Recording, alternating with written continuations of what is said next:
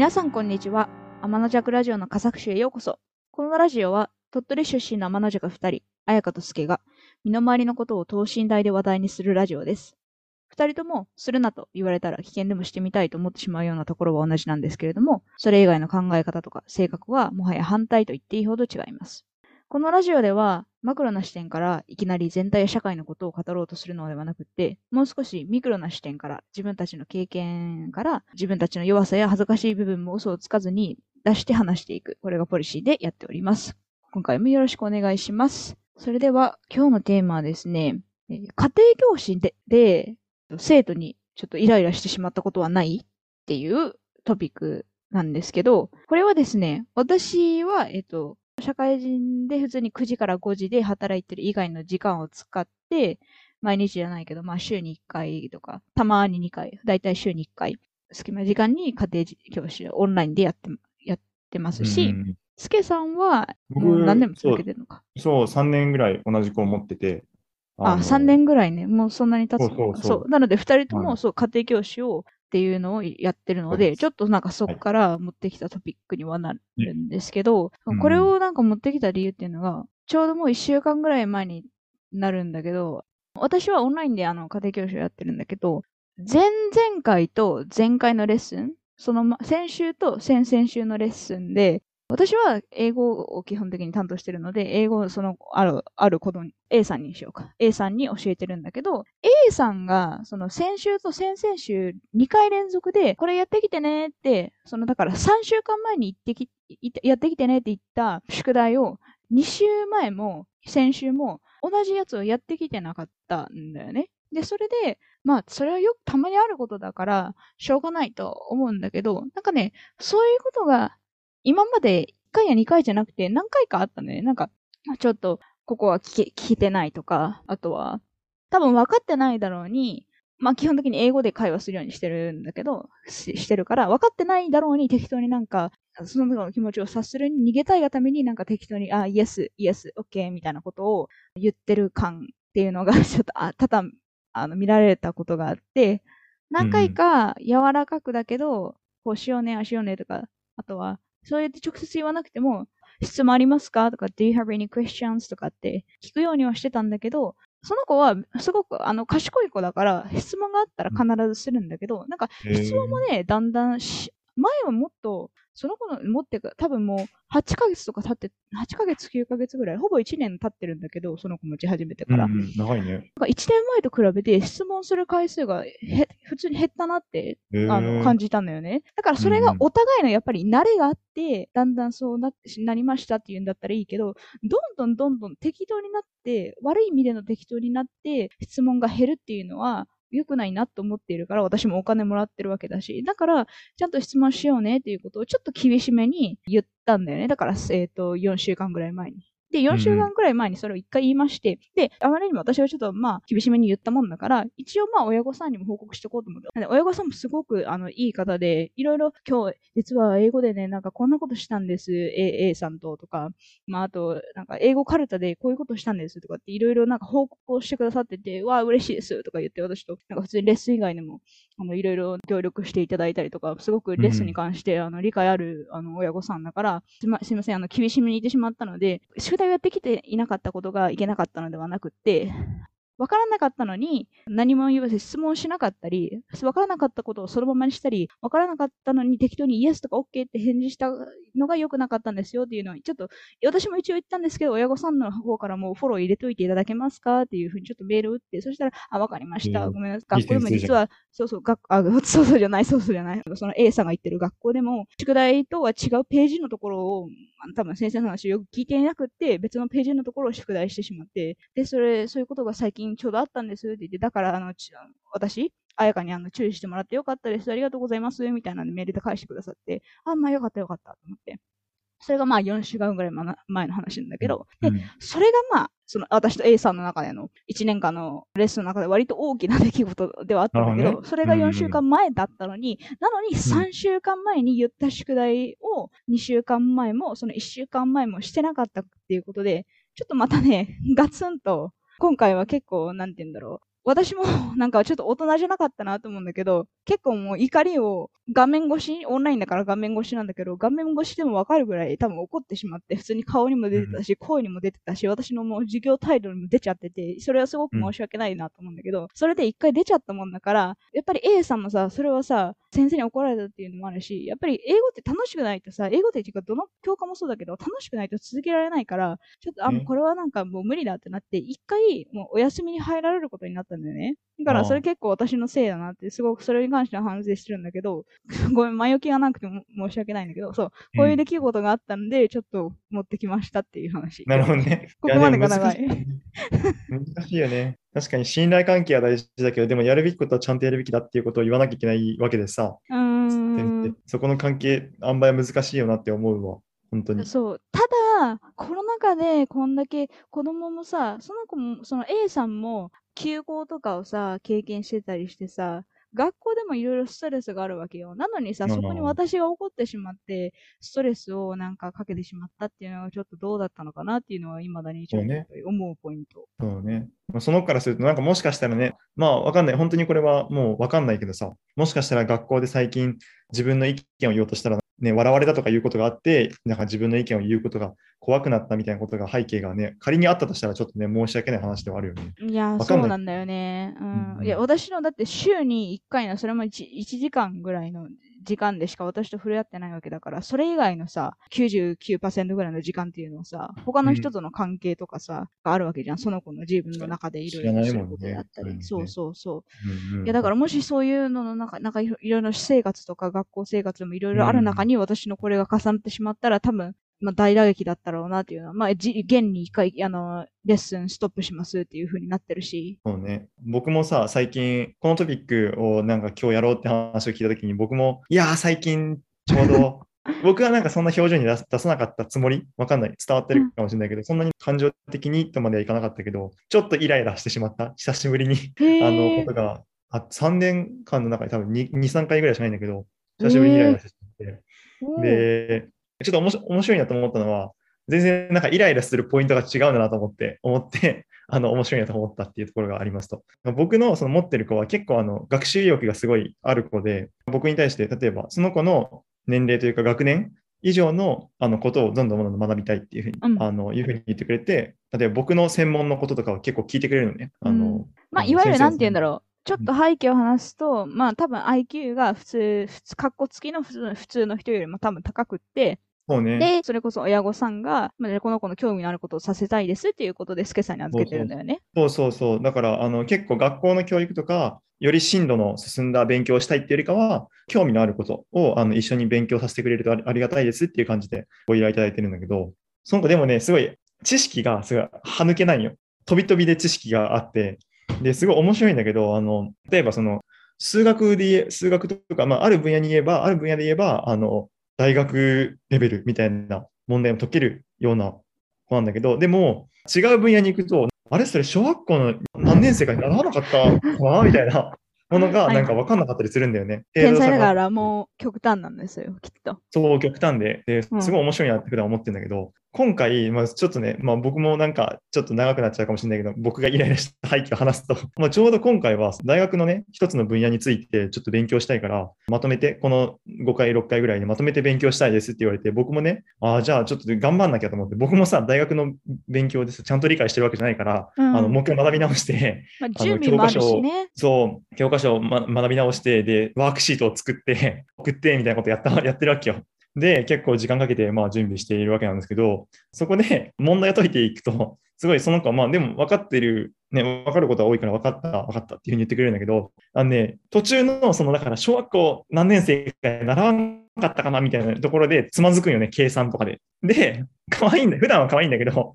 そんなこと、そんなところでつまずいちゃうのかって思ってすごい可愛いなと思うんだけど、なんかその時は僕もうすぐ卒業するから、基本的にその家庭教師というか、その契約はまあ卒業までっていうのはリミットがあるっていうのと、あと、リミットがある中で、そう僕にできることは何だろうと思ったときに、まあ、の密度高く、その子の知識、多分それはなんか身の回りですぐに得られるわけではない知識を教えてあげられるのが僕のできることかなと思ったのもあって、なんかできるだけその専門分野の高度なレベルのことをやってあげたい、やってあげたいと思ってるときに、まあ、レベル感で言えば割り算でつまずくみたいなことになるわけよ。そそれで、僕はなんかなんだろうな、僕だけが焦ったんだよね、そこで。もっともっといろんなことを教えてあげなきゃってなって、わかるわかる。で、その焦りがイライラになっちゃった。なんでそんなこともわかんないんだよっていうふうになってしまって、ちょっとイライラしてしまったんだよね。反省してる。本当に反省してるんだけど、イライラしたの？出しちゃったかなって分かるポイントがあったの？自分で。これまでっていうか、まあ、ずっとあのそういう時、まあもちろんその子はそういうなんだろうな、理解にそのレベル、なんだ波があるというか、いろんなね、程度が全然違うっていうのは知ってたから、前まではわかんないポイントがあったら、一回その専門というか、それまでやったことを一回止めて、わかんなかったことを解明して、そこの演習問題を僕が新たに作って持ってきて、なんかや一緒にやってみるみたいなことを、それだけにまた1、2回レッスン取るみたいな感じで、結構もう枝分かれみたいな、分岐分岐みたいな感じでレッスン進めてたんだよね。だから、結構余裕のあるというか、行き当たりばったりとも言えるし、興味のあることに忠実にとも言えるんだけど、一緒に考えるみたいなスタンスだったんだけど、今回は、そんなの早く終わらせろよみたいな、計算頑張れよみたいな感じの、なんかなんだろうな、ああのあ、、焦りもあったからそう思っちゃって、それが、もしかしたら言葉に出てたかもっていう。そう、出てたかもしれないなと思って、ちちょっと申し訳ないなって今思ってるところですね。え、ちなみに教えてるのはその子一人？そうも、今はその子一人。前はなんか他の生徒も持ってた？前はあの違う塾で個人のその対面でレッスンしてたことはあるんだけど、そその時はなんかイライラしたことはない。まあ、単に期間が短かったのもあるかもしれないけど、もしかしたら。そうね、まあでもその時はイライラっていうよりかは不思議だったかも。前持ってた子はそこまでそのなんだろうな、そもそも学校のなんか勉強の理解がなかなかまあ難しかったので、僕がそこをサポートするって感じだったんだけど、どう言えばその子が理解できる、なんだろうな。あなたは分かってしまうからね。その子の気持ちが分からないかもしれない。そうなんか そ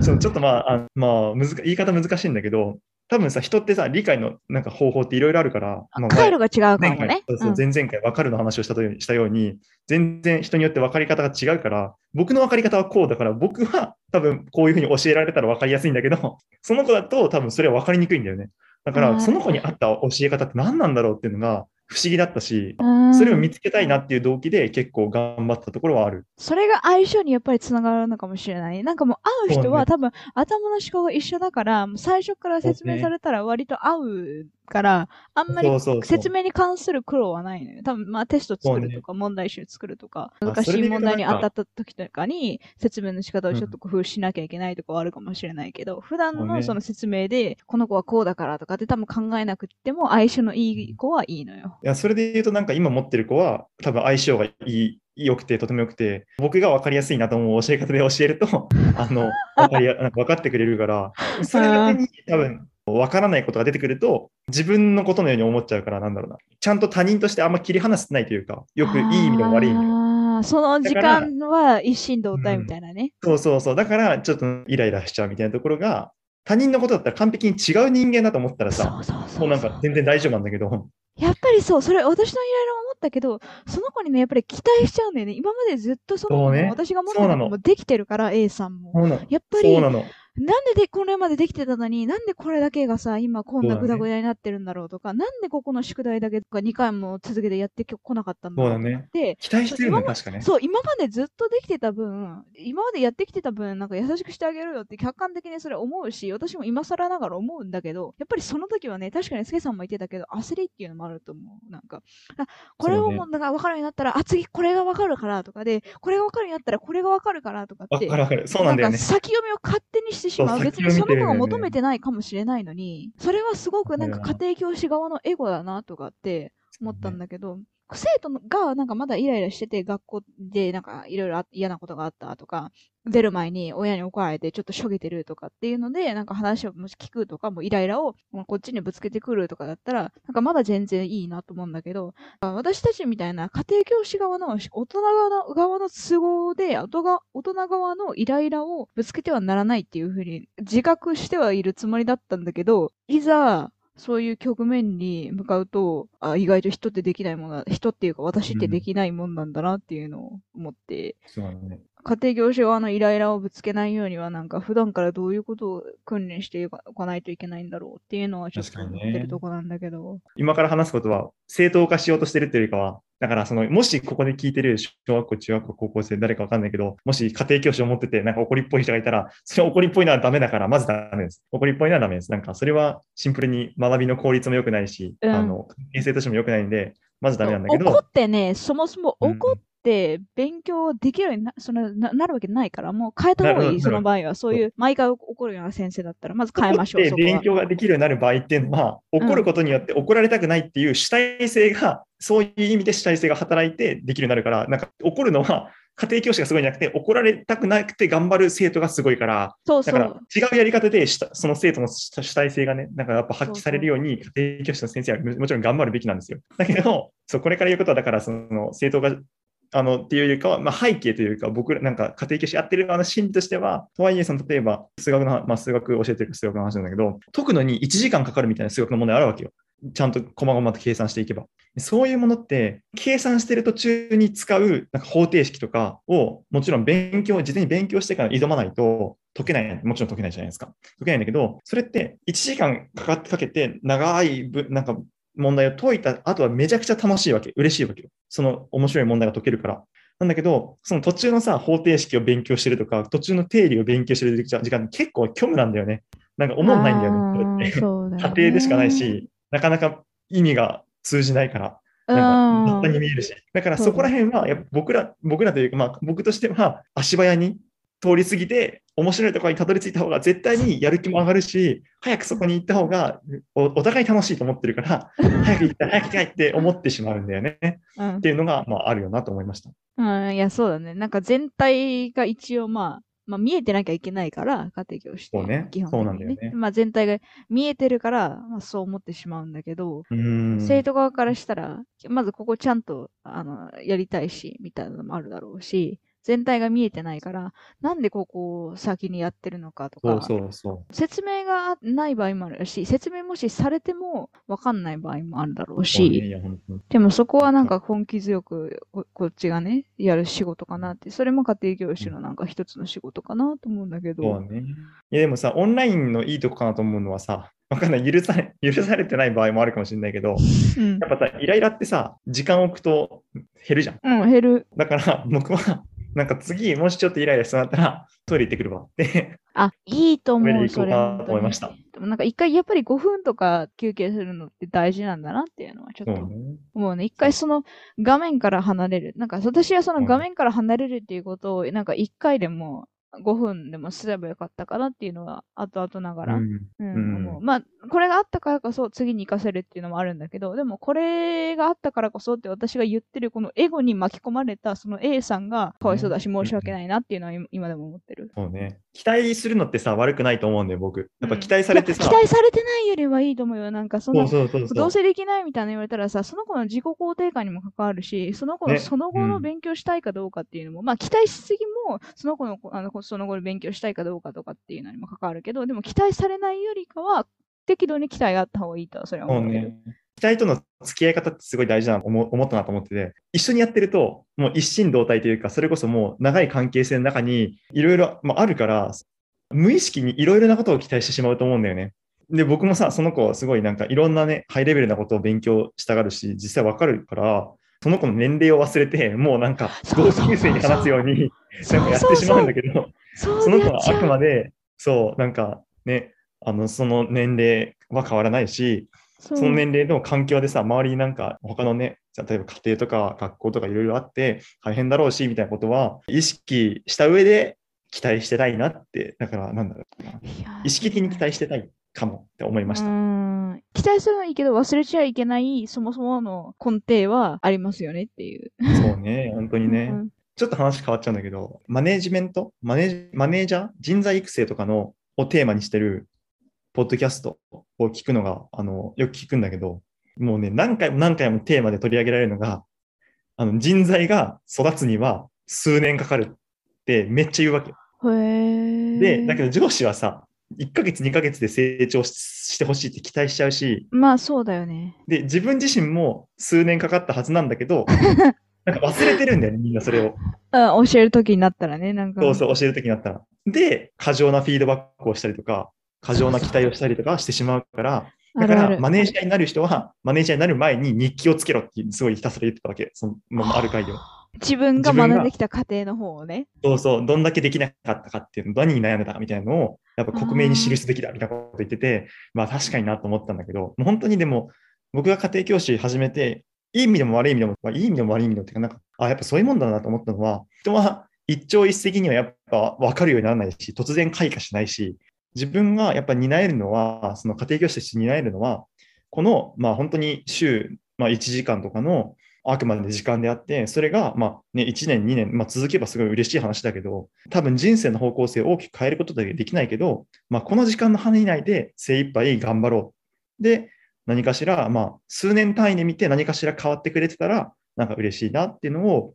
そういう時間スケールの話なんだなっていうのを、なんか今思い出しました。いやそ、の成長そうだよね。いや、そりゃそうだよね。で、だ、だってさ、自分ら思思い出しいんだ、思い出したいんだけど、私だって英語勉強し始めたのはそもそも中学校1年生からで、そっからさ、今24だから24-13で11年とか10年勉強して今の状態なんだよね。なのに多分そ、の子はまだ2年とか1年しか、多分ギュッと本当に今まで勉強したトータルを凝縮したら多分その子1年とか2年しかまだ勉強してないんだけど、にそれでもさ、ふ英検4級とか3級の間ぐらいのレベルに到達してたから、そこはね、本当にもう毎回レッスンでさ、うんレッスンの初めに毎回でも褒めるべきだと思うポイントなんだけど、多分それがだんだんだんだん、最初は多分褒めてたはずなんだよ、1年前とかは。それがだんだんだんだんなーなーになってって、で、やっぱりこれもやれ、これもやりましょう、あれもやりましょうってやったら、できちゃうから、で、できちゃって、その子が、あの、で、それで会場にまたこっちが期待して、で、その、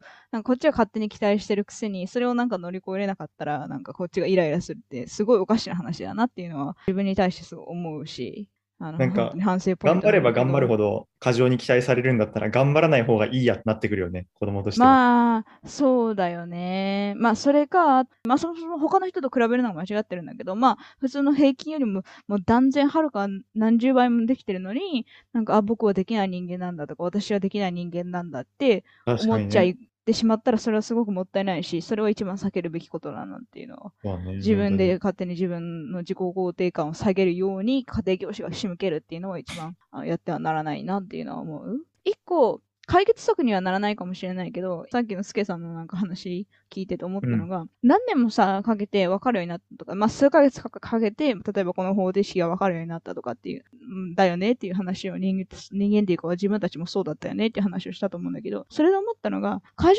そう期待をしてしまうのって、なんか自分たちがもうなんかすでに終わって、もう分かりきってるものを教えてるから、まあ、そうなってしまうっていうのもあるから、自分が並行して、全然その子を教えてるのとは違うところでいいんだけど、例えば私だったら英語を教えながら IT の勉強をあのしてみるとかって、同時まあまあにその子、確かにあのしてみると、全然一石一鳥で身につかないな、IT の知識っていうのが分かって、その子、その A さんに対して過剰な期待をするっていうのもなかったのかなっていうか、ないだろうなっていうのは、それ一個ポイントかなっていうのは、確かにね。思ったね。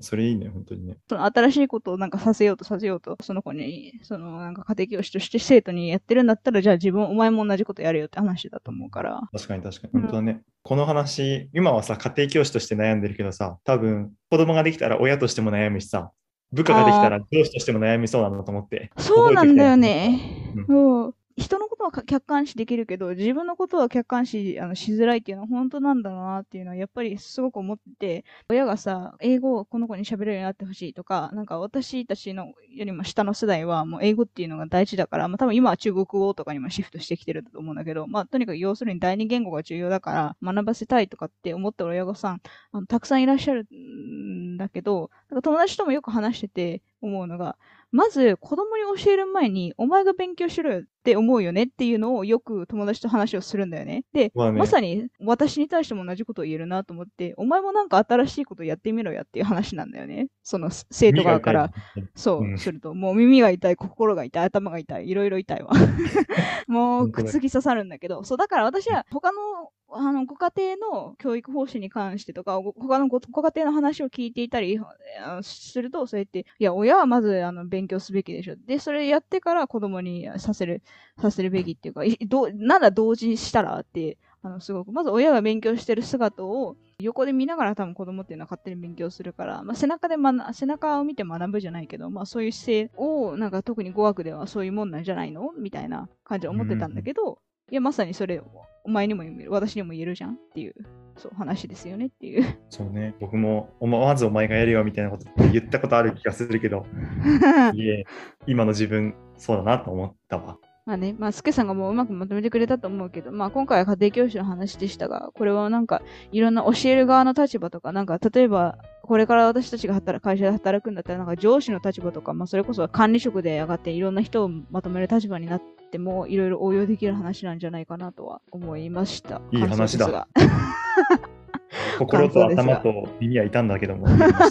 いや、今いたんだら、あの、もっと年取ってからズタズタにならずに済むから。確かに。まあ、こういう感じで、あの、学ばしてもらって、なんか生徒にね、家庭教師のくせになんか生徒に学ばしてもらってまして、申し訳ない、申し訳ない限りですけど。うんまあじゃあ私の場合はね、ちょっと1回のレッスン休憩になってしまったので、ちょっと反省を生かしつつ、スケ、うん、さんはじゃあもうあと1ヶ月ぐらいかな、残り寂しいそうね、そうなんだよね。うんうんうん。それではまた次回お聞きいただければ幸いです。さよなら。さよなら。